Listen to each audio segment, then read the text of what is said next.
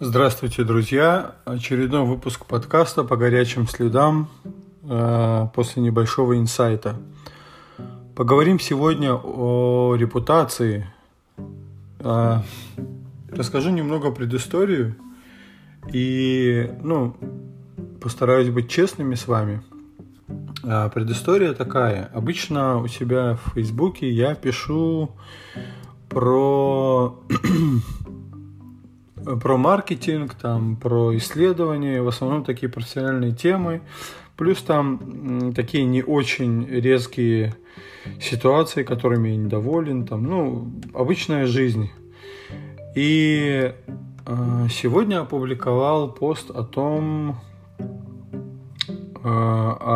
насколько пагубно влияние дистанционного образования для школьников, которые морально и методологически не готовы к таким вещам. И рассказал о том, что родители объединяются для того, чтобы бороться с такими вещами. И дал ссылку на чат, в котором родители координируют свои действия. Но суть подкаста не об этом. Суть в том, что я немного запереживал по поводу того, что подобные посты, они могут привести к тому, что клиенты перестанут со мной работать. По этому поводу я решил посоветоваться со своим товарищем и дипломированным психологом-психиатром Ваней Галкиным. Мы поговорили о том, что такое репутация, и он мне привел несколько вариантов действий. Например, давайте предположим, что такое профессионал. Я просто сейчас вольный пересказ того, о чем мы говорили с Ваней. Не претендую на полноту и дословность. Короче, ладно, отказ от ответственности прозвучал, но постараюсь быть точнее. В общем, есть три пути действий. Первый путь – нужно для себя сформулировать, что такое профессионал, с моей точки зрения, и в любой ситуации вести себя как профессионал. Если мы забываем, то можно выписать вообще эту штуку и повесить перед собой на рабочем месте, пока это не отточится. И в этом смысле поступать именно как профессионал. И люди будут оценивать меня как профессионала, исходя из тех действий, которые я совершаю. И если в этом смысле внезапно я начну делать какие-то действия, которые не релевантны тому образу профессионала, который люди привыкли видеть, то и по этим действиям они будут судить.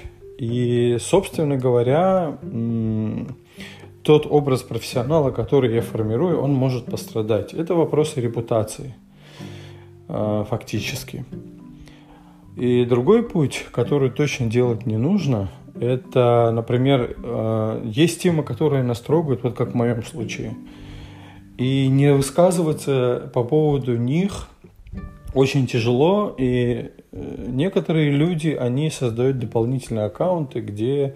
честно говоря, я тоже этим грешил, причем я почему-то так предполагал, что есть одна платформа, на ней я говорю одно, есть другая, на ней говорю другое. Например, в Телеграме есть чат «Стратеж», где в основном я выкладываю информацию, которая касается именно моей профессиональной деятельности. И есть канал, точнее, и тот канал. Канал под названием «Я так думаю», где я вообще выкладываю все. И хорошо, что контекст и температура, и, не знаю, какой фразой это правильно сказать. Хорошо, что формат, в котором я это все выкладываю, он плюс-минус одинаковый. И суть в том, что люди так или иначе найдут и тот аккаунт. Они, по крайней мере, так работают сети, и пересекутся они с этими темами и будут рассуждать о нас с обоих точек зрения. Это, знаете, все равно, что вы строите образ такого интеллигентного человека, а на улице, если кто-то вас заденет, вы деретесь как гопник. По-моему, именно так мы обсуждали этот вопрос с Ваней. И что же в таком случае делать? Тут есть такой нюанс. Люди рассуждают не только потому, что я делаю, но и потому, что я не делаю. А вот он на эту тему не обратил внимания. Я думаю, что вещи, которые нас трогают, мы должны о них писать, говорить. Вещи, которые нам кажутся несправедливыми.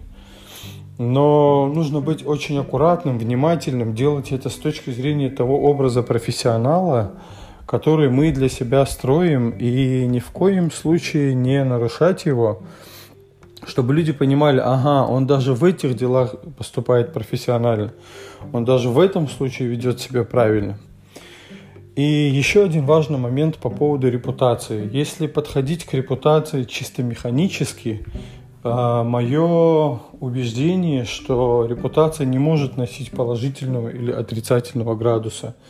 Она есть, какая есть. Фактически, когда мы делаем то, что, как говорится, нарушает нашу репутацию, разрушает или ухудшает, по факту это события или действия, которые, по сути, не ожидаются вашей аудиторией.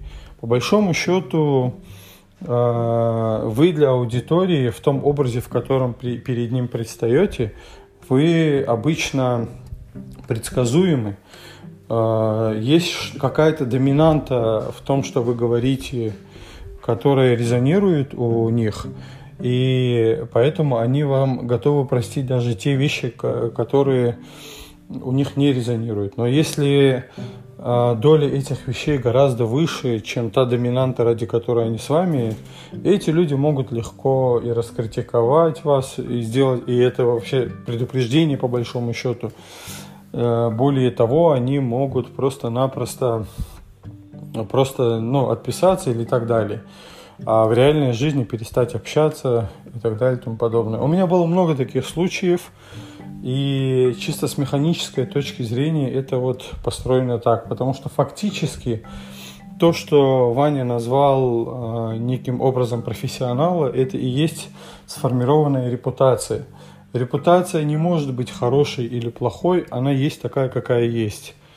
Она есть у меня, она есть у вас, она есть у многих людей, которые что-то делают публично или даже не публично. Репутация, по сути дела, это то, как вас принимают люди. И пока вы предсказуемы, они считают вашу репутацию приемлемой.